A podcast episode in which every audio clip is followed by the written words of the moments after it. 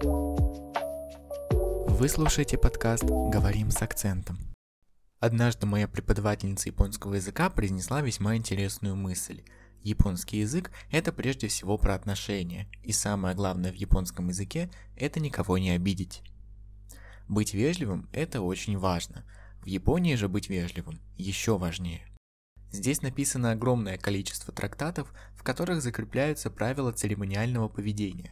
Например, как приветствовать старшего, как приветствовать младшего, как приступать к чтению книги, как правильно есть, как правильно пить, как правильно сидеть и так далее. Вежливость проявляется во многих аспектах жизни японцев, и неудивительно, что эта самая вежливость нашла свое отражение и в их языке.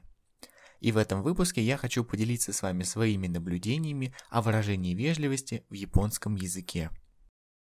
Прежде всего, поговорим об использовании различных стилей речи, и для этого мы с вами возьмем глагол suaru – сидеть. Так, когда мы общаемся с членами семьи или с друзьями, мы используем простую речь. В простой речи наш с вами глагол suaru никак не меняется. То есть, если вам нужно употребить в предложении глагол суару, то так и говорим суару, ничего не меняя. Если же мы говорим не с членами семьи или с друзьями, то мы используем так называемую нейтрально-вежливую речь. Нейтрально-вежливая речь используется, например, телеведущими, и именно нейтрально-вежливой речи в первую очередь учат при преподавании японского языка. В вежливой речи наш глагол суару превращается в суаримас. То есть, когда мы общаемся не с родными и не с друзьями, иными словами, общаемся с теми, с кем нужно поддерживать нейтрально вежливый стиль общения, то мы используем суаримас. Есть в японском языке и так называемая почтительная речь. Она используется подчиненными и людьми, которые должны общаться с клиентами. То есть почтительная речь используется в том случае, когда мы говорим о действиях собеседника, который социально стоит выше нас.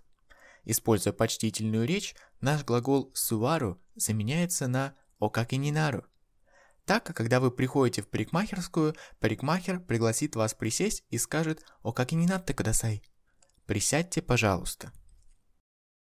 Ну а там, где есть почтительное отношение к собеседнику, будет и скромное отношение к самому себе. Поэтому в японском есть скромная речь, которая используется для описания собственных действий при общении с начальством или клиентом. В скромной речи глагол суару превращается в суарасатейтадаку.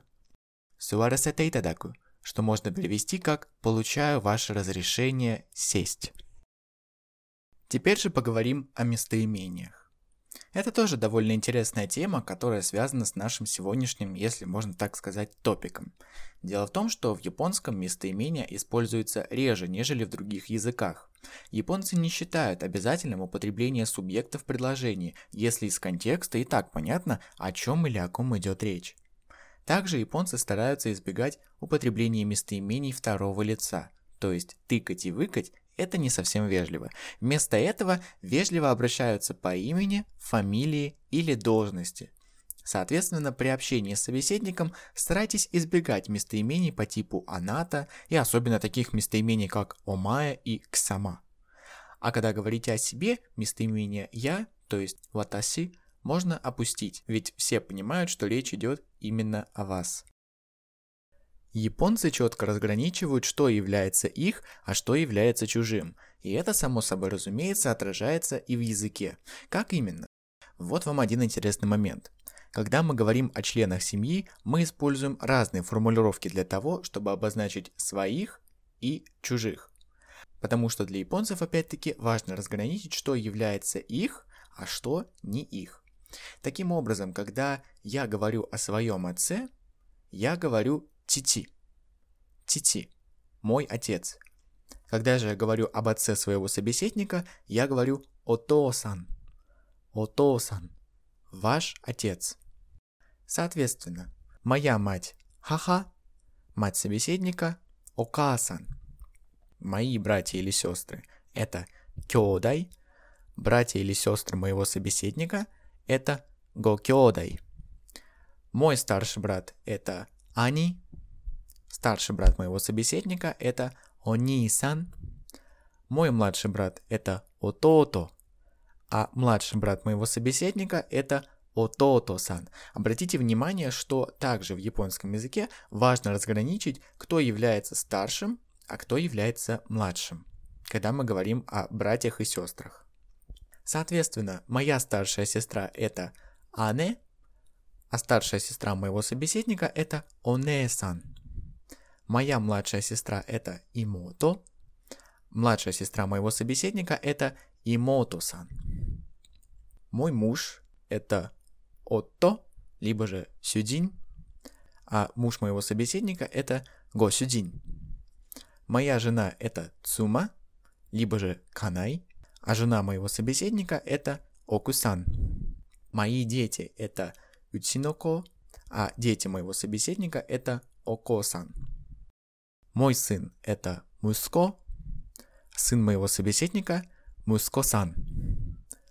Моя дочь это Мусме, а дочь моего собеседника Одио-сан. Говоря о семье нашего собеседника, мы относимся к ней с уважением, поэтому с членами семьи собеседника мы употребляем вежливые приставки «о» и «го», а также суффикс «сан». Например, «ото-сан» – отец моего собеседника. Приставка «о», затем идет «то» – отец и вежливый суффикс «сан». Японский язык – это поистине удивительная вещь. Насколько таинственна японская цивилизация, настолько же и интересен, самобытен и очарователен японский язык. И изучать его интересно не только для общения, хотя если вы изучаете язык для общения, это супер, но также его интересно изучать и для понимания японского менталитета, японской философии и японского мировоззрения – в этом выпуске я постарался поделиться всем тем, что мне как раз таки удалось узнать о японцах через призму их языка. Слушайте и другие выпуски подкаста «Говорим с акцентом». С вами был Миша. Всем добра.